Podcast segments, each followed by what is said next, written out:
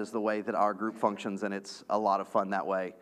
Uh, but I, so I didn't mention earlier when I was up here doing the announcements, and you guys were like, "Hey, wait a minute, where's Jared?" Um, I think for most people in the church, you figured out that when I stand up here and I start talking, that, that means Jared's not here.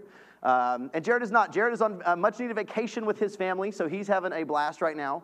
Um, he messaged us this morning, um, and to which I was poking fun back at him this morning. So that's always that's always good. If you haven't noticed, uh, and if you're my friend, we poke at each other. So um, apparently, I'm seeing a trend. Anyway.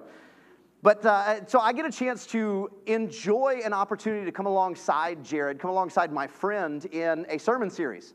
I don't always get that opportunity. You know, um, uh, Jared, sometimes uh, as we preach, I am, I am a, a break from a little bit of the, uh, the regiment, and, and that's a, a pretty good spot for me. Uh, but now he kind of has asked me to step in as uh, in this sermon series talking about thanks and giving. But as we were talking throughout the week, he was actually uh, kind of joking because he realized he should have reversed it. He should have called it uh, giving and thanks. Because last week, Jared talked about giving and he talked about um, uh, the, the giving pathway and the way in which that mirrors our discipleship and mirrors where our heart is. And, and then this week, I come in and I, I talk about thanks. It's funny because I was actually giving him a hard time. I, I said, you know, I'm actually a little bit disappointed that I don't get to talk about giving, which may seem weird. Um, you, you, heard Jared said it last week, and, and, you'll hear Pastor say it, that, that you know, it's, it's kind of one of their least favorite subjects. Um, and as I was talking to him, and, and I told him I was kind of disappointed, and he kind of gave me that, that look that he tends to give me that. Um, he, I said, I said, here's the deal, is y'all know me. I, I love the concept of transformation. I love the transformation that the gospel brings. And, and one of the things about talking about giving is that it is, it is so much talking about transformation because think about all of the ways that people perceive the concept of giving. See, we see Jesus in so many different ways, both in giving, but in, in many of the religious aspects of the life. He turned everything kind of on its head. he, he, he would affirm certain things, but he would affirm them in ways that maybe they weren't expecting. He would answer things in ways that, that people weren't expecting, revealing maybe the heart of the issue, revealing um, what is actually behind what they're talking about. And, and, so it's always interesting that whenever we bump into something that maybe uh, we feel a little bit uncomfortable with within the religious setting today, I always, I always get excited because I'm like, how is it that, that Christ is using that aspect? To maybe do the same thing in our lives? How is it that He is using that to reveal maybe what is behind the heart? What is, what is at the root of the issue? So I always view this so much as a, a transformative discussion more than anything else. Now, when we talk about that, we combine that with the concept of gratitude, obviously, thanks and giving, or giving and thanks, as maybe it should aptly be called, we have an opportunity to look at something else because, because when you look at gratitude, there's an interesting thing that goes on with the word gratitude. In the New Testament alone, gratitude, thanks, or thanksgiving, some combination of the three, is used 229 times. 229 times in the New Testament alone. We're not even talking about the Old Testament. We're not talking about the Psalms. We're not talking about the prophets. We're, we're only talking about the New Testament. Now, here's the deal some of that is a discussion, as we'll look at today in, in Ephesians, um, is a discussion on the concept of thankfulness and the concept of gratitude.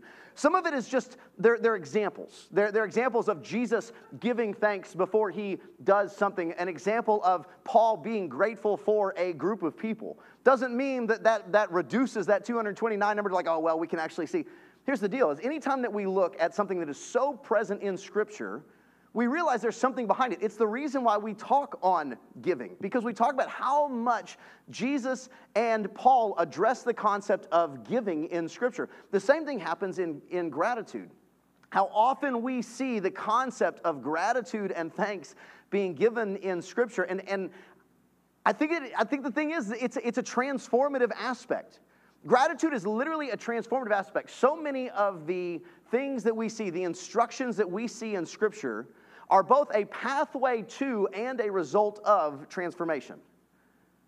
To think about that is, is that they, they are a pathway to transformation, that putting these things in, into our lives will move us towards transformation. But then, as that transformation begins to happen, we see those things become a result of that transformation. Yes, it is absolutely cyclical. cyclical. And we talk about a cyclical argument. I mean, it's a nonsensical argument. But when we talk about a, a cyclical aspect of transformation, what happens is you think about it. Even if, if you put, if you, if you con, uh, continue the concept of a circle and you think about that, that we go from uh, the aspect that, that it leads to transformation and it is a result of transformation, which leads to that aspect, which leads to transformation, which is a result of what happens, we continue to see this thing, that, that this ring that goes and goes and goes. And what happens is the more that that ring continues, the more that it, it impresses upon our hearts that this is an aspect of our life that is something that is so integral to our faith that we cannot practice our faith without practicing that which we were talking about today being gratitude. So, as, as, we, as we look at this, I want you to go to Colossians 3. I said I, I, didn't give you a lot of heads up, so I'll try and give you a couple of seconds. Colossians 3, you guys know I'm so bad about that. Uh, not, not telling you. That, that when we look at Colossians 3, we see Paul. Now, here's the deal. At the end of Colossians 3, 317, it will be the last one. To go 315 to 17. In 17, this is going to be a verse that you're used to.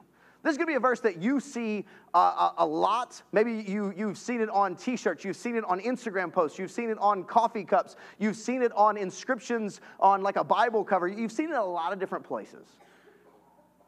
But, but pay attention to what shows up before. And I want you to pay attention to what shows up so often.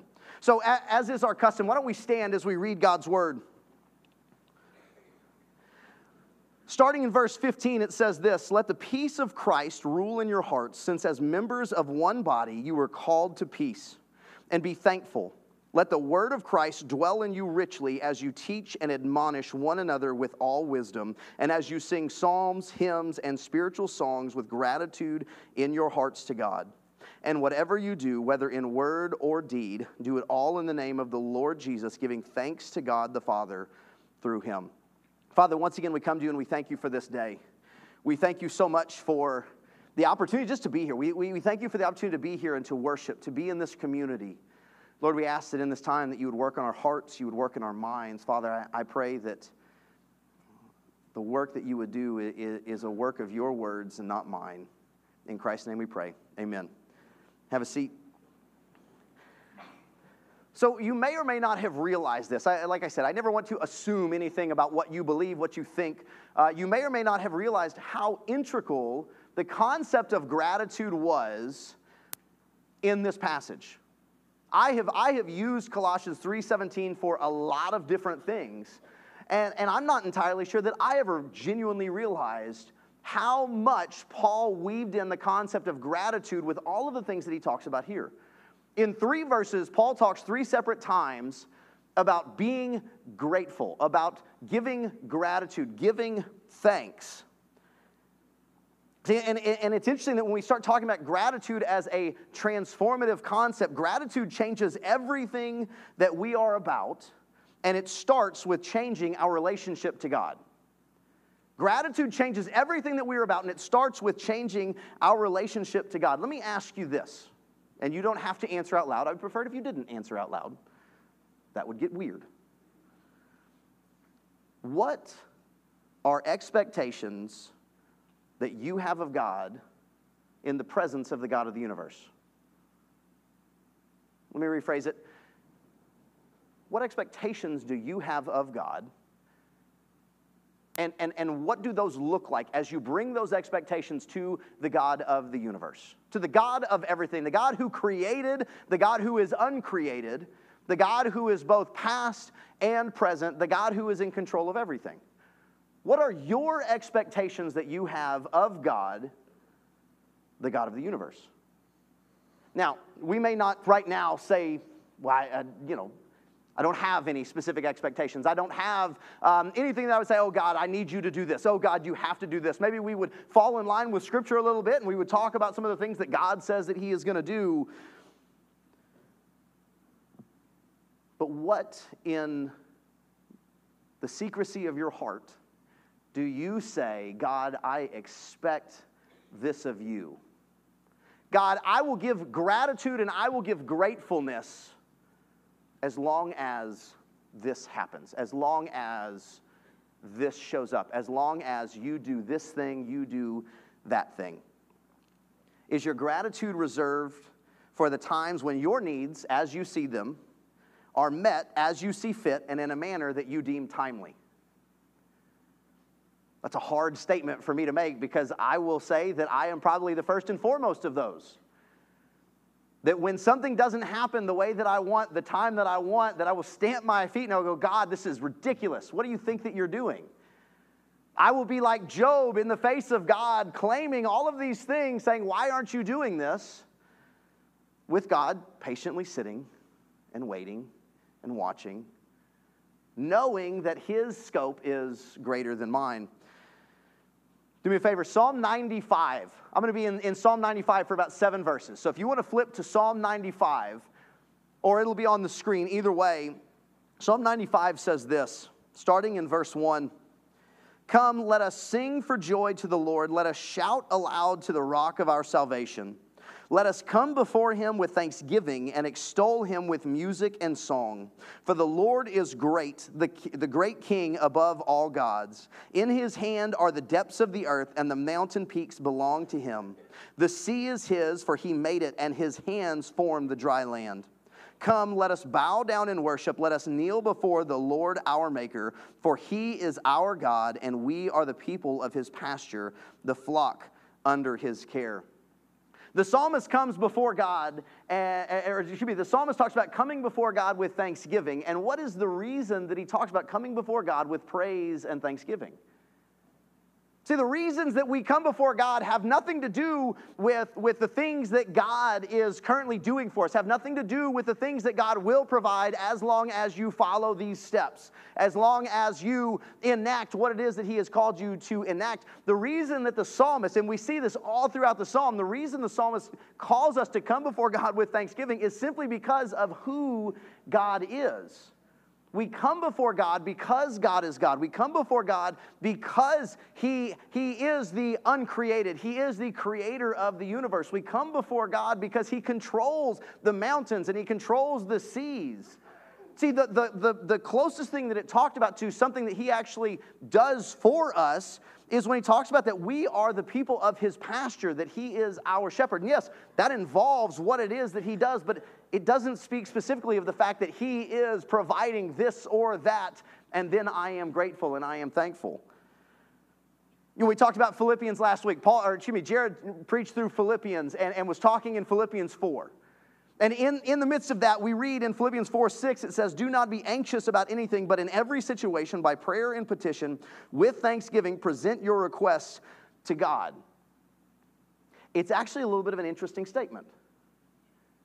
It's an interesting statement because Paul is talking about as, as Paul is going through this, uh, going through this section, and, and he says uh, that, that when you are in need, when there is something going on, that you should take your needs and your desires to God and ask God for these things with thanksgiving. What is not promised here, though? An answer. Now, we know we're going to get an answer. It may not be the answer that we want, it may not be the answer that we deem acceptable. But it says that, that we are to come before Him with thanksgiving in our asking. See, what Paul's talking about is that we are thankful simply because God hears us, simply because God is, is with us and God is present. We see that whenever uh, Jesus goes to raise Lazarus, he prays and he says, God, I thank you that you have heard me. Jesus comes and thanks God that he has heard him, that he is there with him. And, and, that is something that, that when we start talking about are we thankful? Are we grateful to God? Are we able to be grateful to God in the midst of anything? in the midst of anything. Are we, are we able to be grateful to God? I've got to calm down here a little bit. I'm getting worked up. Are we able to be grateful to God because He is God and because He is in our lives? Do we require something of God to be grateful to Him? It's that expectation that I talked about. There's a, there's a quote, and it's interesting the, the way that this quote plays into the concept of community because I'm not entirely sure that the person, the, the, the approaches and the things that they think, um, the ways that they do things, I'm not entirely sure that I agree with everything, but I agree with their stance in Christ. And they say this they say, um, expectations are premeditated resentments. the more and more that I think about that, the more and more that I roll through that in my head, I say, what, what happens when someone doesn't meet an expectation? Um, I, there, there, was a, there was a book, um, a book that I read in, in, in college uh, that talked about the fact that uh, anger is most often caused by unmet expectations. What expectations do we place on God, saying that I need this from you, as opposed to God, I come before you as the God of the universe? See, a, changed relationship to God changes the way that we interact with Him, but also changes the way that we interact with the world that around us. Whenever we change the way that we interact with God, it changes the way that we interact with the world around us. See, Paul very closely connects the concept of gratitude and peace with the people that are around us. We see that in Ephesians, we'll look at that in a minute, and we see that in Colossians that he, he really closely connects gratitude to the peace with the people that are around us. He says this in Ephesians 5 19 and 20. Instead, be filled with the Spirit, speaking to one another with psalms, hymns, and songs from the Spirit. Sing and make music from your heart to the Lord, always giving thanks to God the Father for everything in the name of the Lord Jesus Christ. Here, as in Colossians, Paul talks about thankfulness to God following and directly preceding instructions in the community first and then in the home immediately following. We have that both in Ephesians and in Colossians. Community, thankfulness, home. Paul is tying the concept of gratitude to the areas that we are going to spend the most time with people. When we talk about community here, Paul's talking specifically about the church. He's talking about the way that we interact with each other. He's talking about the way that we deal with the people that are fellow believers, the way that we deal with people that are in the church. He talks so much about peace because think about something.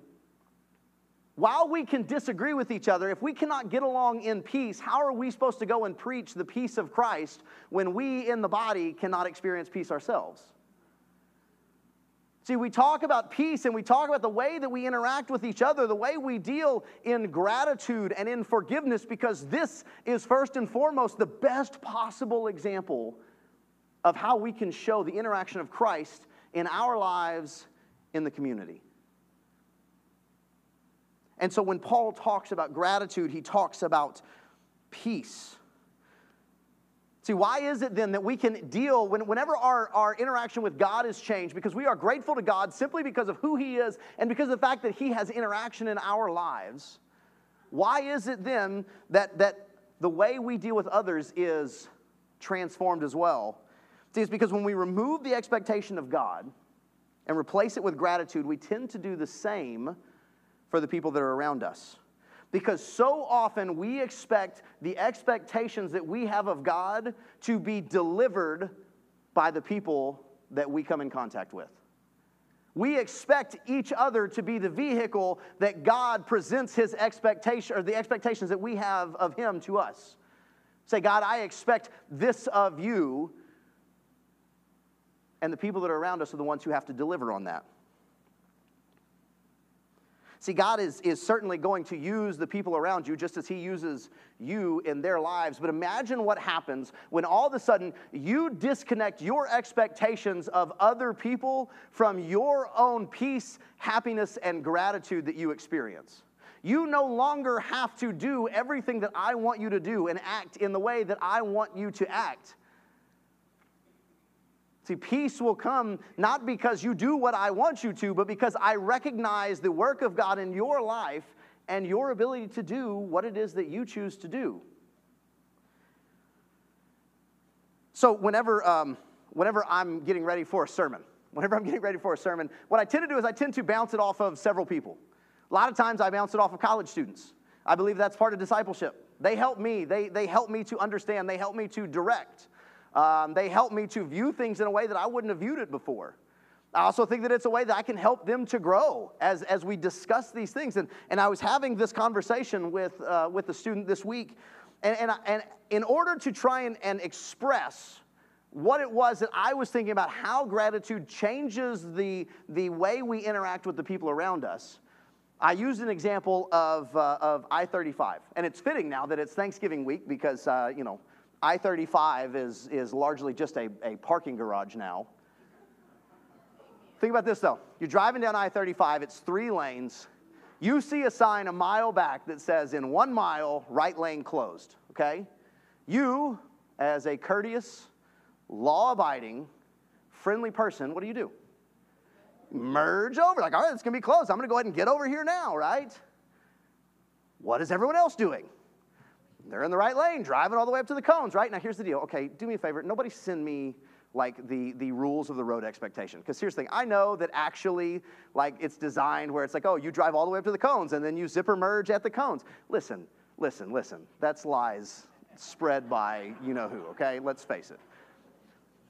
I, I, I always, every time I, every time I use this, I get an email about what the proper way to do it is.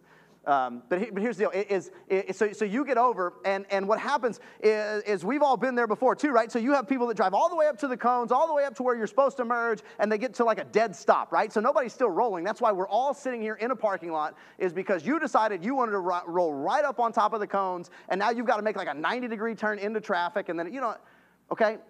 Here's the deal: we've also been there where we're sitting there, and and and everybody who is is driving, right? Now, if you're already in the left lane, you're like, like six millimeters from the bumper in front of you, right? You're like, dude, I've been in this line for 25 minutes. You can wait your turn, all right? We've all been there. And so what happens is we pull forward, well, well, so now think about this, okay? Let's say I'm sitting in, in that, that left lane. I, I'm watching this and I go, you know what? We're never going to get anywhere if, you know, we don't start this kindness thing. So I pull back and I allow you to go in front of me, right? I allow you to go in front of me. Okay? So you're like, okay, you pull all the way up to the front. I let you go in front of me, and we're off and rolling again, right? But I want my wave. if you don't give me my wave, you and I are not on speaking terms. But think about this. So now you have this where, where, where, where the entire air of my car is completely changed because of gratitude. You go up there and you cut across in front of me and you wave at me. I say, okie dokie. It's hilarious that, that this is the example that I use. It shows that because literally, I had, I had to message the student that I was talking to. Literally, tw- like, like an hour later, as I'm driving across Temple, I'm at Adams, the you know, parking lot 2A around here and I'm at I'm on Adams, and somebody does that. They cut out in front. There's cones, and then and nobody's letting them over. I let them over, and they go this way. And you know what? I didn't get my wave, and I was not happy. And I it was so funny that I was having this conversation because I experienced exactly what I was talking about. Gratitude changes the way that we interact with the people around us. Think about that. The gratitude that you experience in your car. Think about the gratitude that you experience when you hold the door open for someone. What does it do to you when you hold the door open for someone and they don't even make eye contact with you? They just keep on walking, right? We've all been there.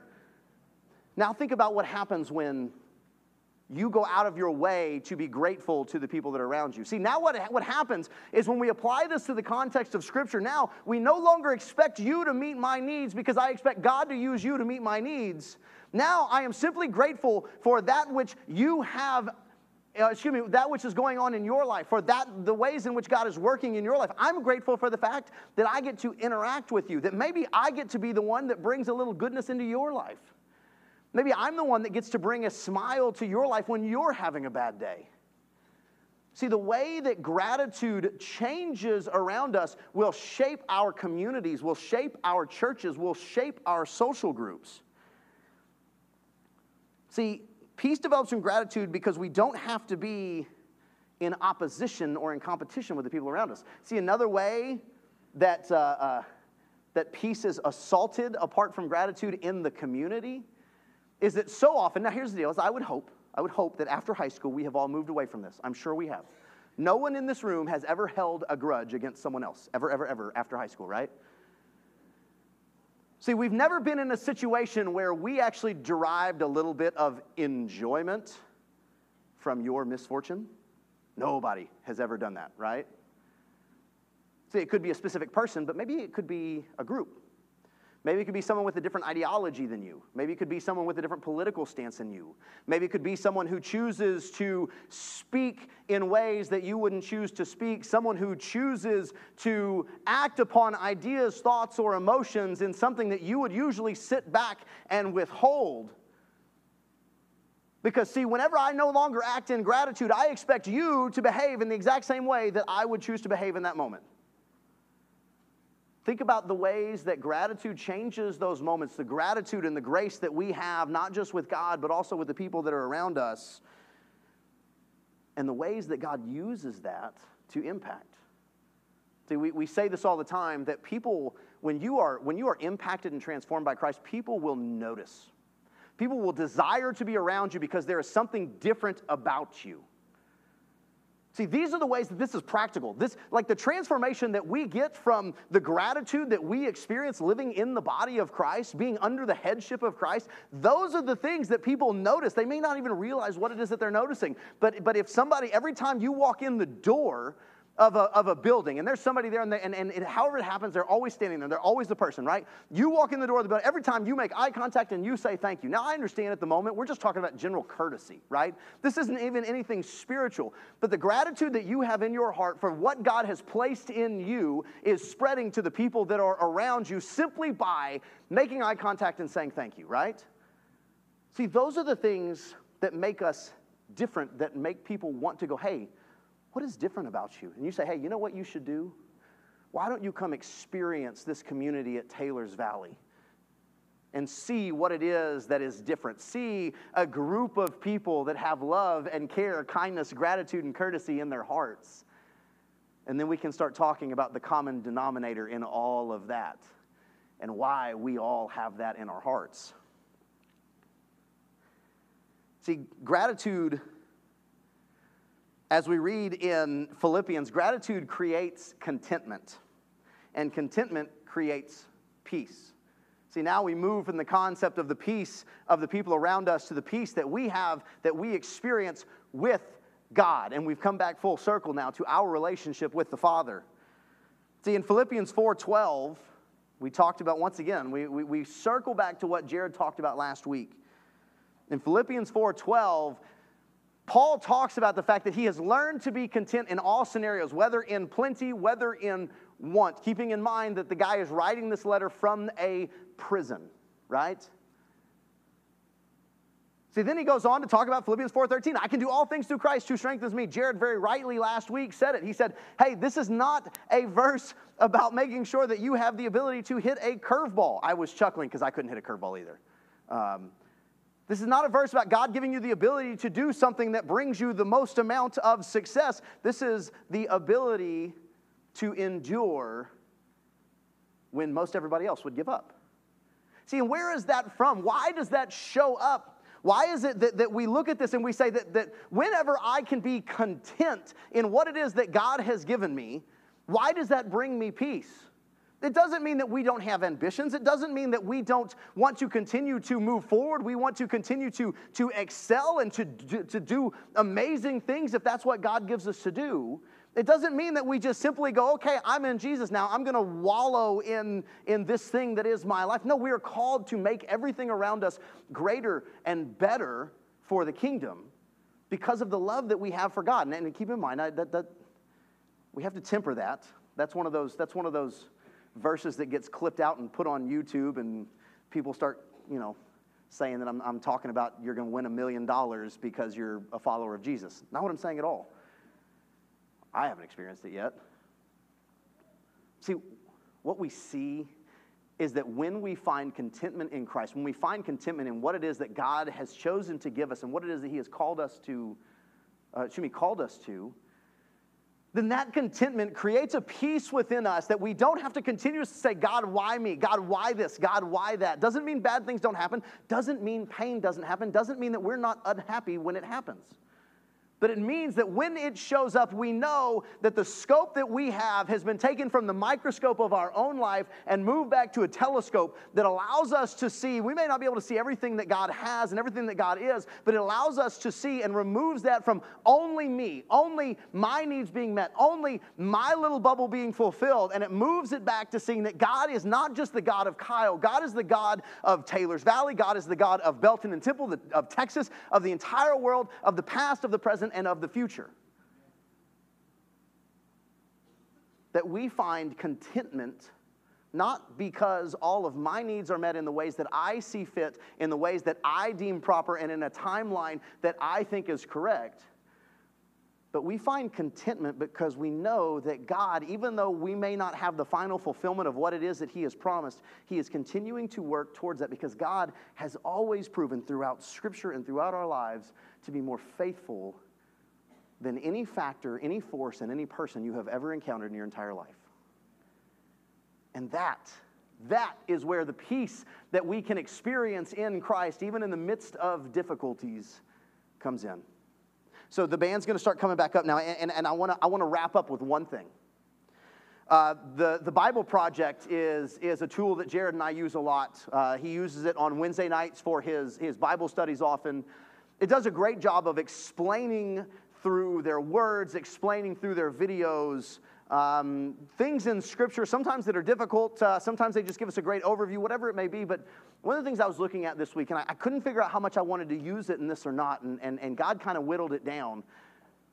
One of the things that, that I was looking at is I was looking at Job. I was looking at Job specifically in terms of the way that God interacts with Job at the end of the book of Job. They say this Job challenged God's justice, and God responded that Job doesn't have sufficient knowledge about our complex universe to make such a claim.